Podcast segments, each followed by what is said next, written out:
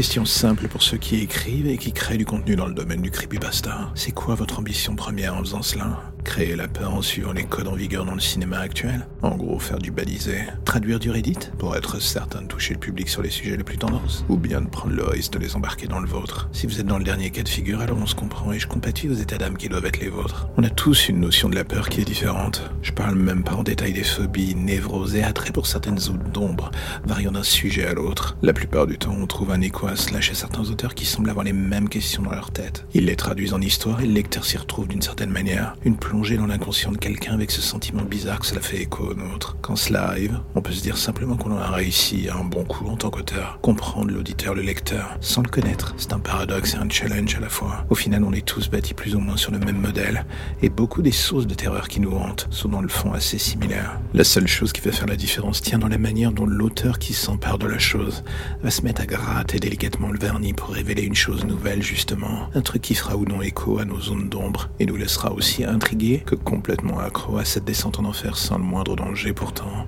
caché derrière les pages blanches. Moi de mon côté, je cherche en mode journalier la recette miracle pour y arriver. On la cherche tous d'ailleurs en fait. La fiction c'est l'art délicat de mentir en racontant du vrai, le tout avec assez de tact pour que le public ne s'étouffe pas avec le caillou de votre imaginaire. Vous ne finissez pas juste par couler à pic, ce qui serait dommage.